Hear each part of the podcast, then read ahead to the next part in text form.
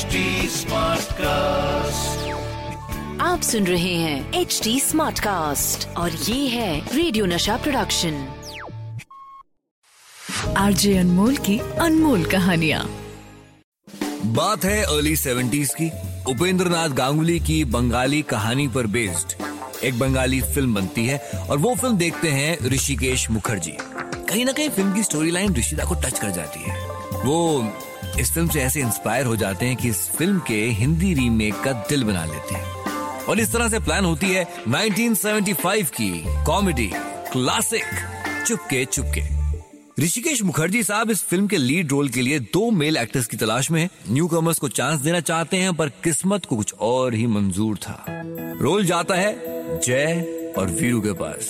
Yes हमारे अमिताभ बच्चन साहब और धर्मेंद्र पाजी को साइन किया जाता है। उसी साल 1975 की फ़िल्म शोले जहाँ पे जय और वीरू, वो छोटे मोटे चोर उचक्के हैं, उन्हें गब्बर के खात्मे के लिए रामगढ़ लाया गया है।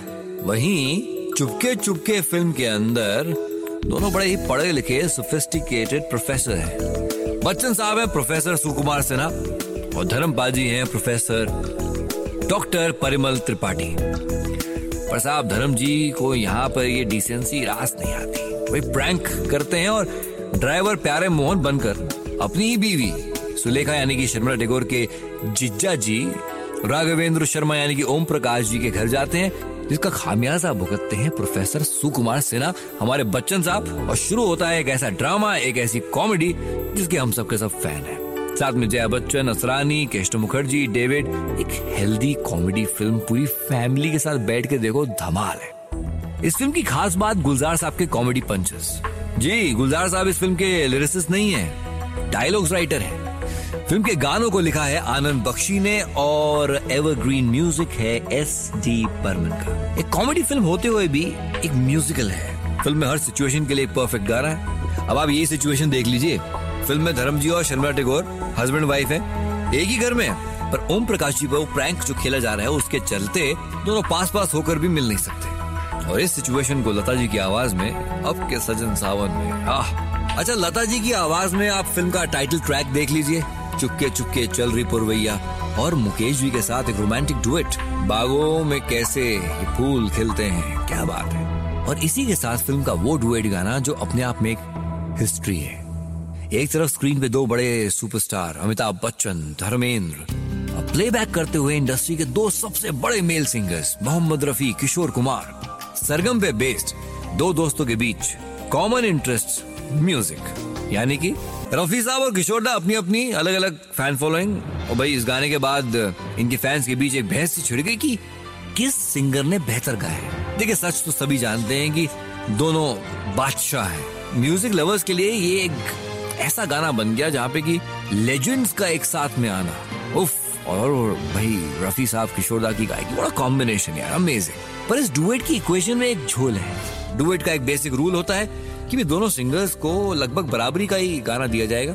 कुछ केसेस में गाने की सिचुएशन के हिसाब से कई बार किसी एक सिंगर को ज़्यादा पार्ट गाने को मिलना समझ आता है, पर इस गाने में तो कोई ऐसी सिचुएशन नहीं है।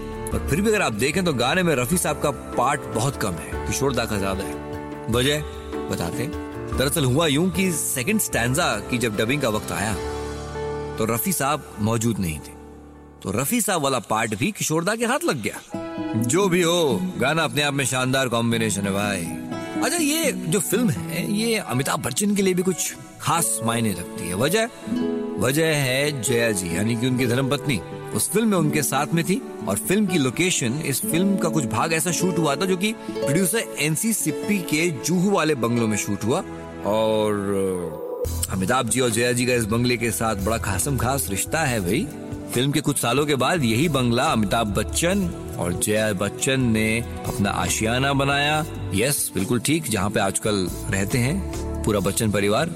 जलसा की बात कर रहा हूँ फ़िल्म का काफ़ी भाग है जो वहीं पे शूट हुआ है और इस फ़िल्म की फ़ैन फॉलोइंग का पूरा का पूरा फ़ायदा उठाया भारतीय सरकार ने। साल था 1980 ये वो साल था जब हमारे देश में स्मॉल स्क्रीन प्रोग्रामिंग की शुरुआत हुई। वो छोटा पर्दा जो सिनेमा के बड़े पर्दे के एंटरटेनमेंट को लोगों के घरों तक लाने का सपना पूरा कर रहा था। उस समय टेलीविज़न का होना एक स्टेटस सिंबल माना जाता था। छत पर लगे टीवी एंटीना की अहमियत किसी बड़ी सल्तनत के फ्लैग से कम नहीं थी। जिसकी छत पे ये झंडा लटका हुआ है, यानी कि एंटीना, मैं आपको किसी बादशाह से कम कहा समझता था? ये ऐसा वक्त नहीं था कि हर कोई अपने अपने फ़ोन में घुसा हुआ है, लगा हुआ है। ना जी, ना, जिसके घर टीवी, उसके घर पूरा मोहल्ला।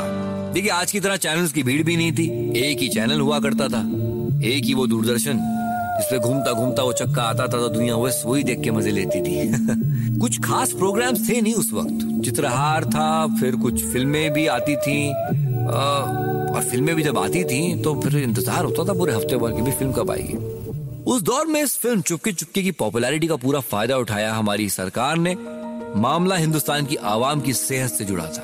बात कुछ यूँ थी कि उस साल सूर्य ग्रहण होने वाला था सोलर इक्लिप्स अब सोलर इक्लिप्स उस साल का सूर्य ग्रहण बड़ा ही खतरनाक था।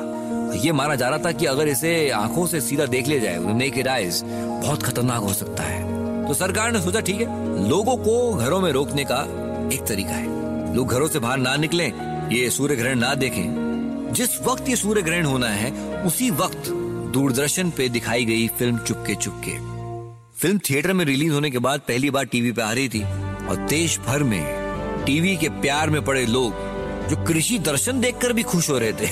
अब आप सोच लीजिए कि जब चुपकी चुपके आई तो क्या हुआ होगा? ये लॉटरी थी साहब। प्लान कामयाब रहा, सड़कों पे सन्नाटा था, सूर्य ग्रहण लगा और कब खत्म हुआ, ये किसी को पता ही नहीं चला। समझ लीजिए कि सूर्य ग्रहण तो चुपके चुपके हो गया। आरजे अनमोल की अनमोल कहानियाँ। आप सुन रहे हैं एच डी स्मार्ट कास्ट और ये था रेडियो नशा प्रोडक्शन एच स्मार्ट कास्ट